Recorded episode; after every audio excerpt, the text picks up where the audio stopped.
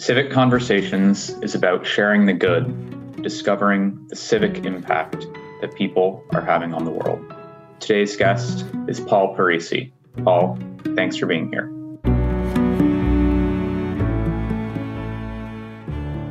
Paul Parisi is a visionary and entrepreneur who has spent his career in the motto of his firm, preserving the printed word.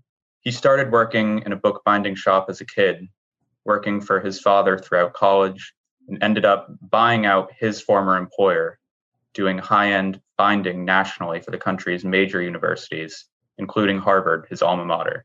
His work with books has meant education has always been a part of his journey, from serving on boards to traveling across the world to read, learn, and teach. He's also done a magnificent job raising a family of six, I would know as his proud son. My name is Grant Parisi, and I'm joined in the studio today by Paul Parisi and Scott DeSantis. Paul, Scott, thanks for being here. So, Paul, would love to learn a little bit more about your time in Bhutan, as Grant shares that that was quite an impactful time during your career. Yeah, thank you, Scott. I had the opportunity, actually, quite a few years ago now, over 20 years ago, to meet a man named Mike Hawley. Mike was at the time running the MIT Media Lab, and he uh, called me one day. He had found me actually in the yellow pages. You probably don't know what the yellow pages are, but it used to be how people would uh, find business connections. And our company was Acme Bookbinding. It was first in the list. And so Mike called me and he says, Can you produce a six foot tall book? And I said, Sure, I can do anything. But are you serious? So he was. He got on his bicycle and he rode over to uh, Acme, which was two miles from MIT. And we started a conversation, which led to us producing first one prototype and then over 100 copies of the world's, world's largest published book. And I'll tell you, the book was generated from a series of photographs that Mike had taken in Bhutan when he was doing a technology project for the king of Bhutan. And the technology project was to help bring Bhutan into the modern era and to provide benefits to the people of Bhutan from money that was being generated from hydroelectric power and other sources of revenue, which were new to the kingdom. So Mike fell in love with the country. He had all these fantastic photographs and didn't know what to do with them. He decided the best way would be to produce this huge book. So, so we got started. We had to get an HP inkjet press in order to print these huge pages, and we had to invent the technology to bind it. And we had to do all of this on a really tight timeline the book weighed a lot and it was huge, and transporting it was a big problem. But Mike had made a couple of other friends. He had a friend at uh, FedEx who agreed to ship the books. They didn't realize that they were agreeing to ship such huge books, but nonetheless, we produced them, we shipped them. The very first one, believe it or not, was taken by um, train to Washington, D.C. And they had a hard time getting it there. And ultimately, two copies went to Bhutan and they had to take the seats out of the plane in order to get the book in because only small planes were flying into Bhutan at the time. But we produced the book. It was a success. They sold a lot of copies. We raised one and a half million dollars to support literacy in Bhutan. And later we got to uh, attend Mike's wedding in Bhutan and visit the kingdom and climb the peaks and have a fantastic time getting to know the people. Quite a story. I guess not many people have found their start in the yellow pages to get on board, but sounds like invention is a big theme from your success thus far.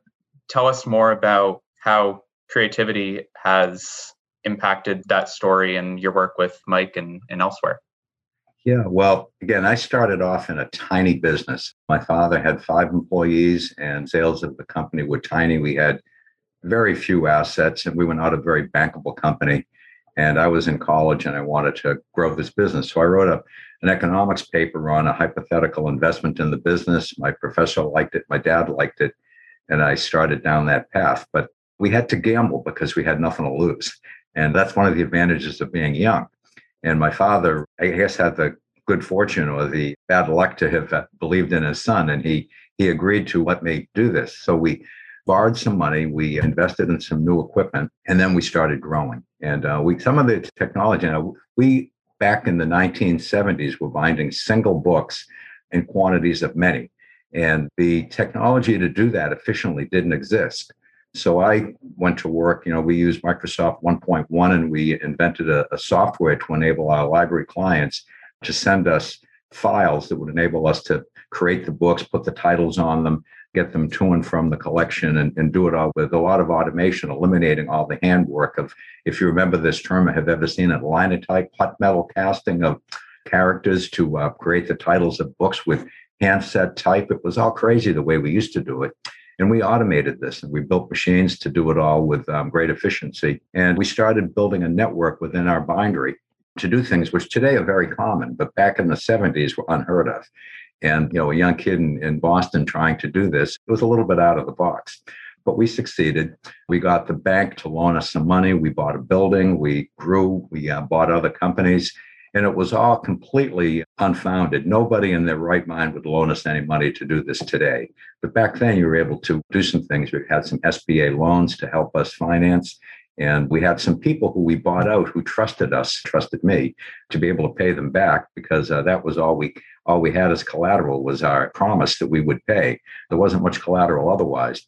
And so we grew the business from 200,000 to 24 million over a period of years and had a lot of fun along the way, met some fantastic people.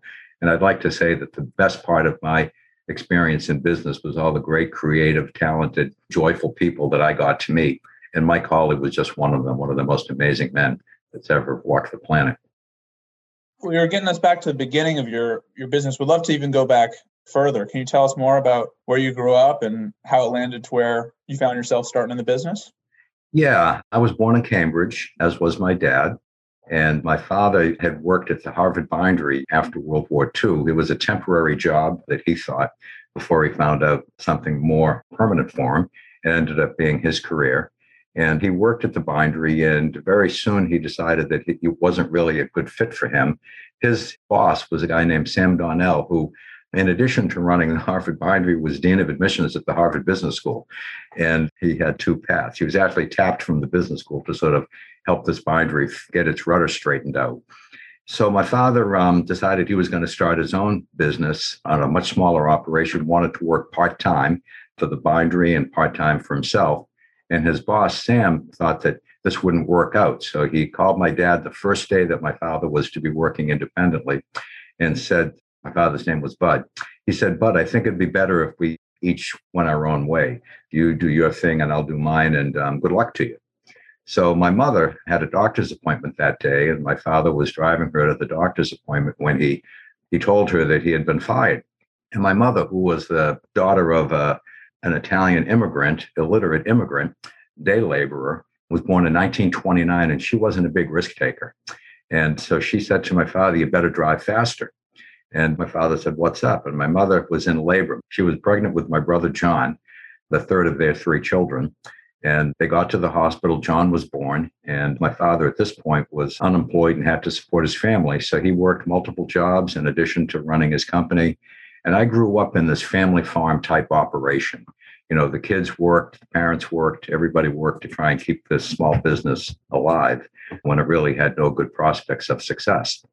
And so um, when I was in college, we were still struggling with the business. And um, I had been working there summers and weekends and most of my life and had gotten to know the business and decided that I would help my dad out for a few years and help him get the thing straightened out and then gradually, um, you know, go back on my own career path, not knowing what that might be. But I, I had really wanted to be an engineer or do something uh, different from bookbinding.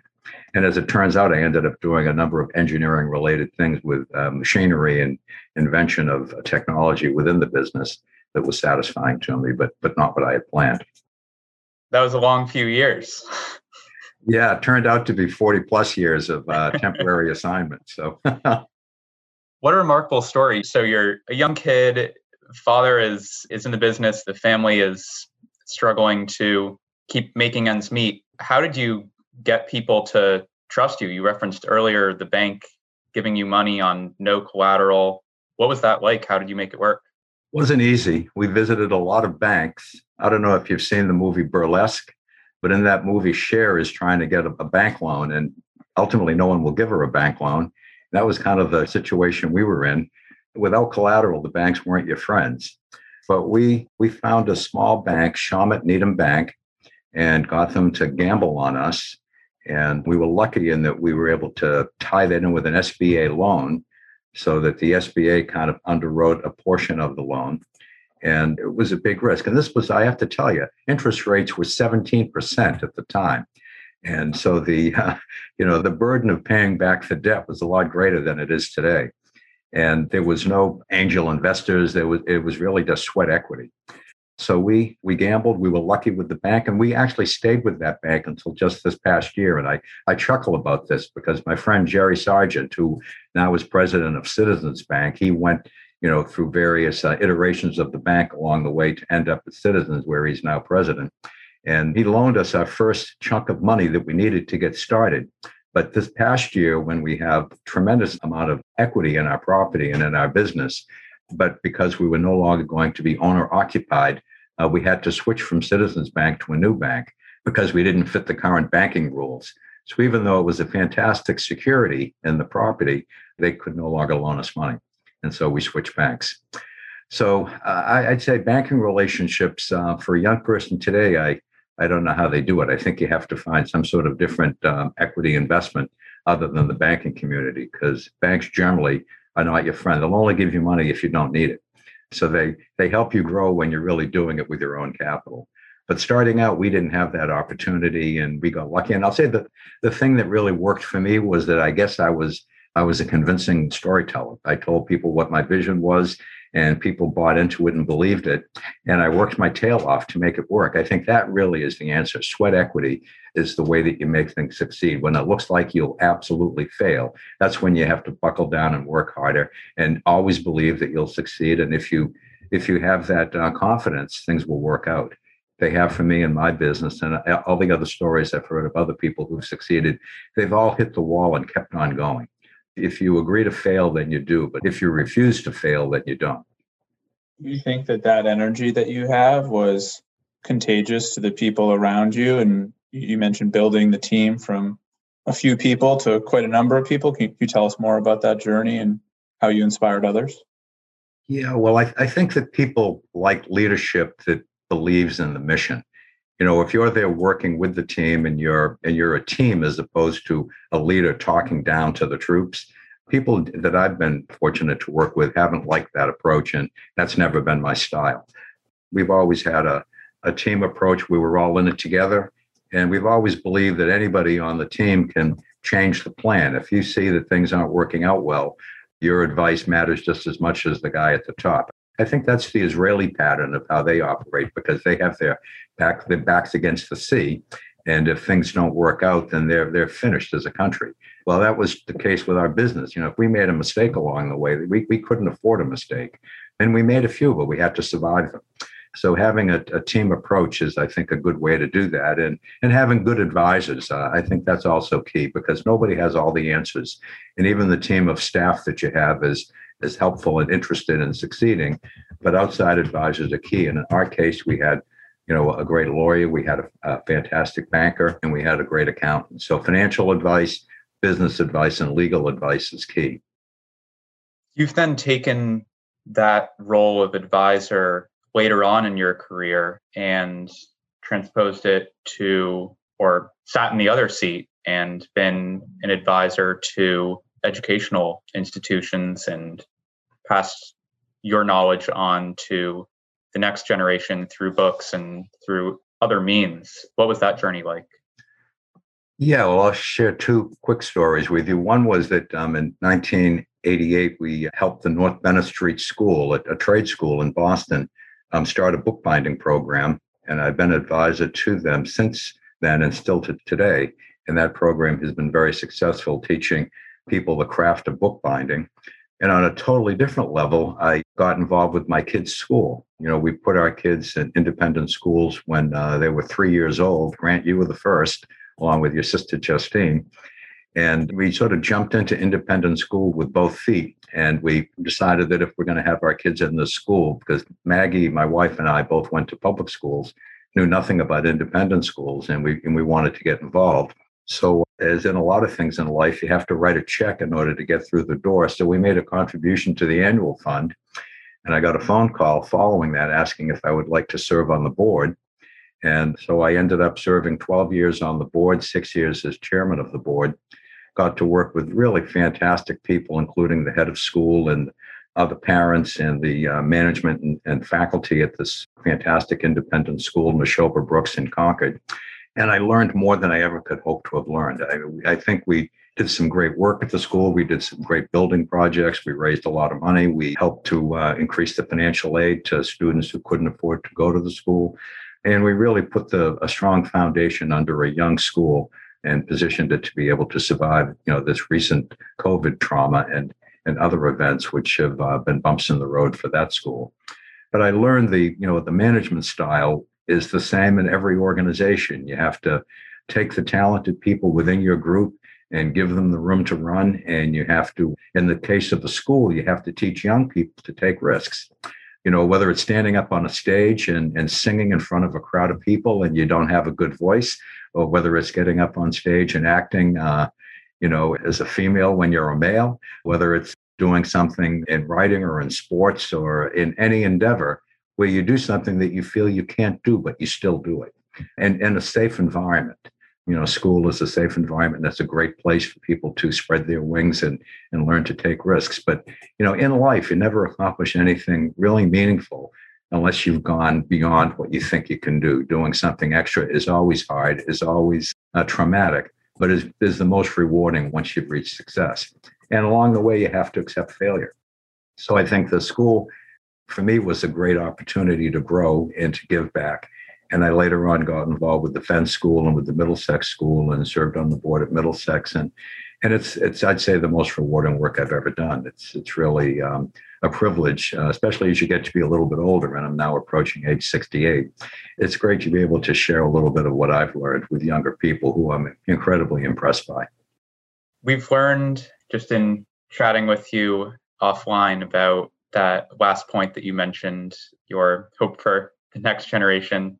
Is that chiefly informed by your work with schools or in your travel, or what gives you hope when you think about the next generation of business leaders or changers for the world?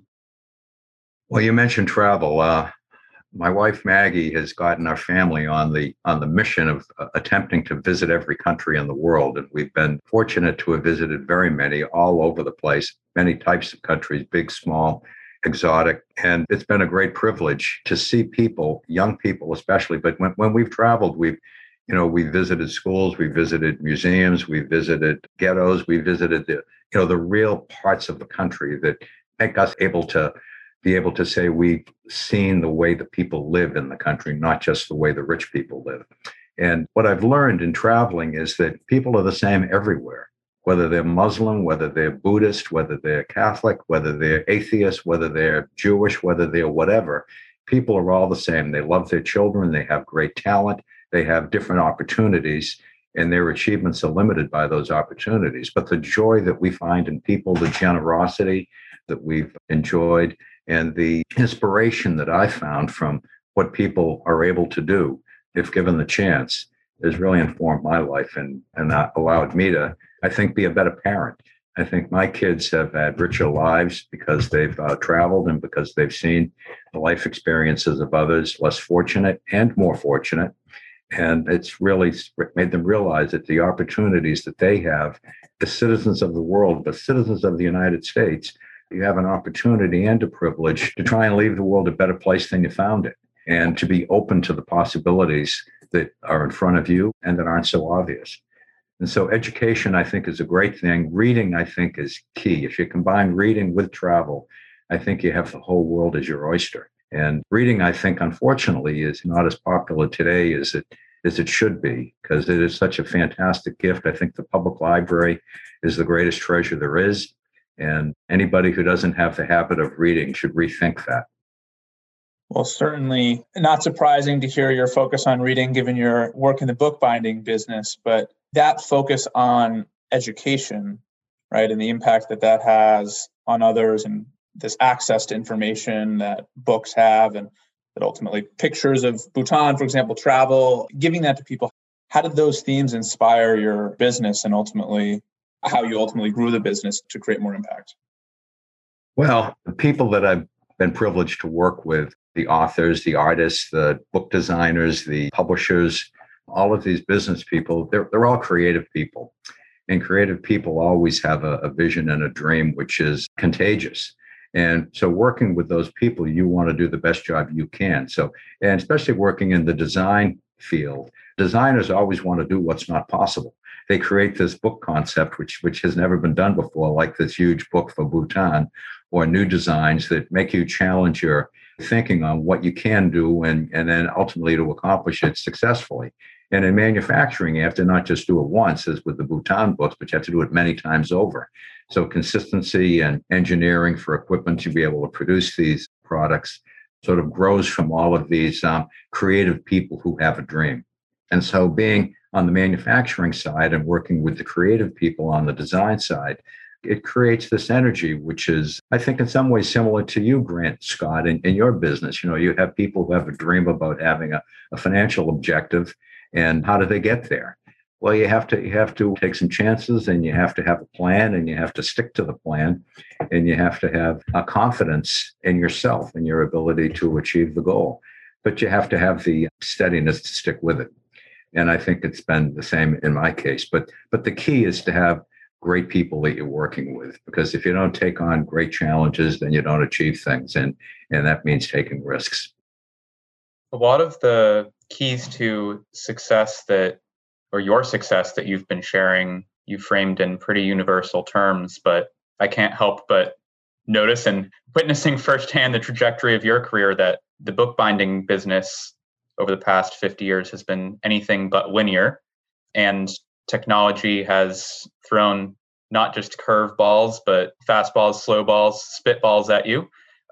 Tell us more about just the disruptive force of technology and how you've had to adapt and how you think entrepreneurs today will have to continue to adapt to succeed.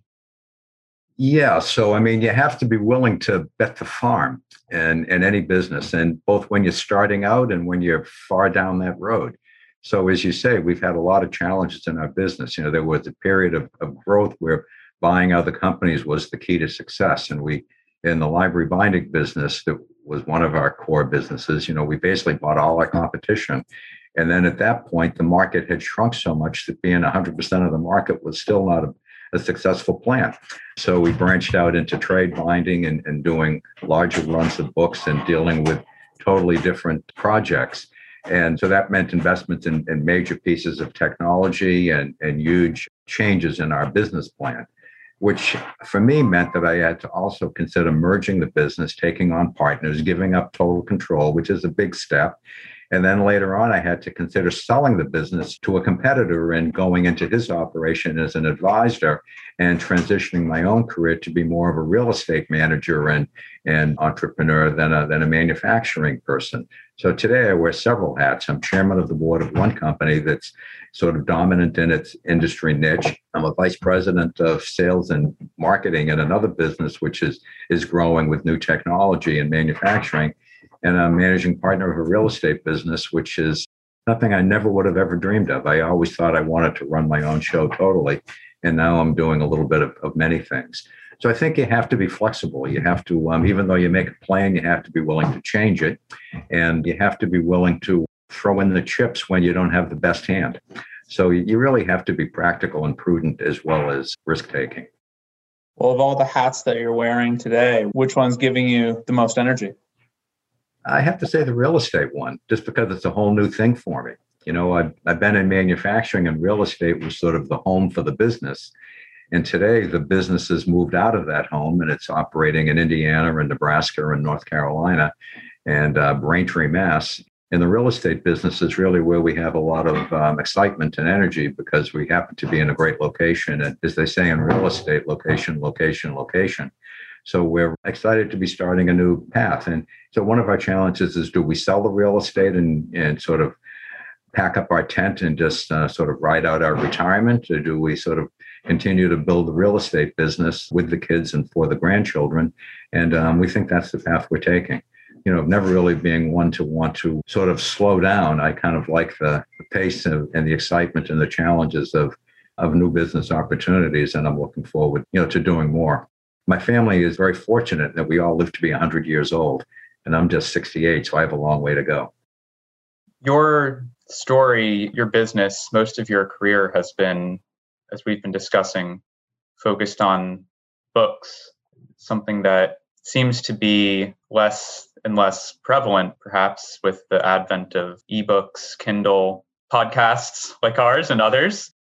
How do you grapple with that? And where do you think that leads us and the world more broadly moving forward? Is does it excite you? Is it scary?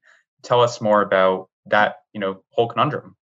Yeah, I tell you, it worries me. As I said, I think reading is the greatest gift that humanity passes from one generation and from past generations to the next. You know, you have a window into every person who's ever lived and put their ideas on paper, either as words or images. And it's amazing. And I think it's it's a better package, it's a better delivery on paper than it is when it's just on screen. And I really hope that the reading of physical books rebounds. And, and from what I'm told, the publishing of printed books is growing. A lot of people believe it's declining. That's not true. There are more printed books today than ever before. There happen to be a lot of other information sources, which are digital and online. And the information that's available today is amazing, but scary because much of the information that's available to people today is not true. It's information that is uncontrolled, it's unedited, it's scary to me. And I think that some of the disruption that we see in our politics and in our world is because information is, is no longer filtered. And I guess that's progress. I'm not sure progress is always good. So I would like to see more focus on reading because when you read and you and you pick all of the sources of your information and you're able to vet them you can read you know books from multiple authors from multiple viewpoints you can form your own opinions as opposed to accepting the opinions that other people hand to you which are trying to push you in a direction. They're trying to manage your thinking and really your buying because they're trying to control how you spend your money and what you listen to and what you do and I'd like to see people travel, form their own opinions, read a wide variety of books, whether they're digital or print, doesn't matter, and be more independent in their thinking. I think that uh, you know young people to me are amazing because they they don't believe what their parents told them. They have to do it themselves, make their own mistakes, do it themselves, do their own discovery. And I think that's something that makes me positive about the world, makes me encouraged about the world. Young people will solve all these problems. But today, you know, from an older man's eyes, there are a lot of problems in front of the world. And I think technology is one of them. Information that's unfiltered, that's untrue, is, is coloring a lot of people to have opinions which which I don't share which I think aren't aren't helpful to the world. And I think that world peace is, uh, you know, really going off subject here, but but world peace is something that has has never been a major objective. I think war has been a bigger part of economies and business strategy than peace, and that's that's so unfortunate. You know, we should have a peace foundation, and you know, if we could end all the wars and end all the guns and end all the violence, what a better world it would be, and then we'd have more time and money for books. So, uh, my answer to the world to everything is more books, fewer bullets. I like that. More books, fewer bullets. So the call to action is to read, but to read the right stuff. So, is that any recommendations for our listeners in terms of what to be reading to either better our business selves or the social mission that we hope to give to others? I'd say it's like travel. I think you want to read things that you're unfamiliar with. Read authors who you don't know. Read read young authors. Read established authors. You know, I think you read the classic books, all of the great books that you know have been passed down for generations should be read and understood. But I think, you know, you have to read broadly and read continuously. If you don't have a stack of books on your bedstand, go out and get some. Go to a public library, ask your librarian, you know, what to read.